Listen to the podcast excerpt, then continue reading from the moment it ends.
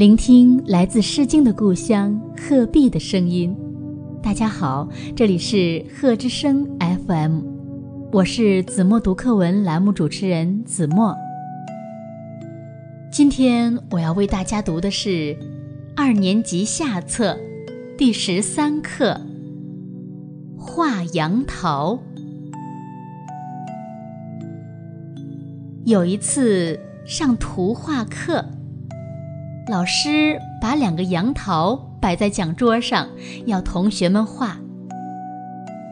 我的座位在前排靠边的地方，讲桌上那两个杨桃的一端正对着我。我看到的杨桃根本不像平时看到的那样，而像是五个角的什么东西。我认认真真的看，老老实实的画。自己觉得画得很准确。当我把这幅画交出去的时候，班里几个同学看见了，哈哈大笑起来。杨桃是这个样子的吗？倒不如说是五角星吧。老师看了看这幅画，到我的座位上坐下来，审视了一下。讲桌上的杨桃，然后回到讲桌前，举起我的那页画纸，问大家：“这幅画画的像不像？不像。它像什么？像五角星。”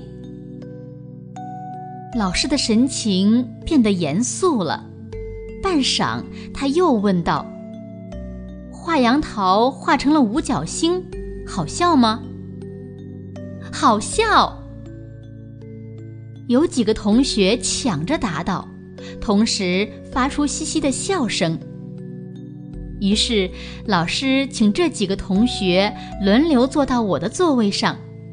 他对第一个坐下的同学说：“现在你看看那杨桃，像你平时看到的杨桃吗？”不像。那么，像什么呢？像五五角星。好，下一个。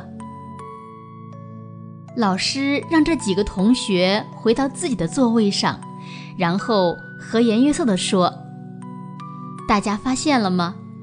看的角度不同，杨桃的样子也就不一样。”当我们看见别人把杨桃画成五角星的时候，不要忙着发笑，要看看人家是从什么角度看的。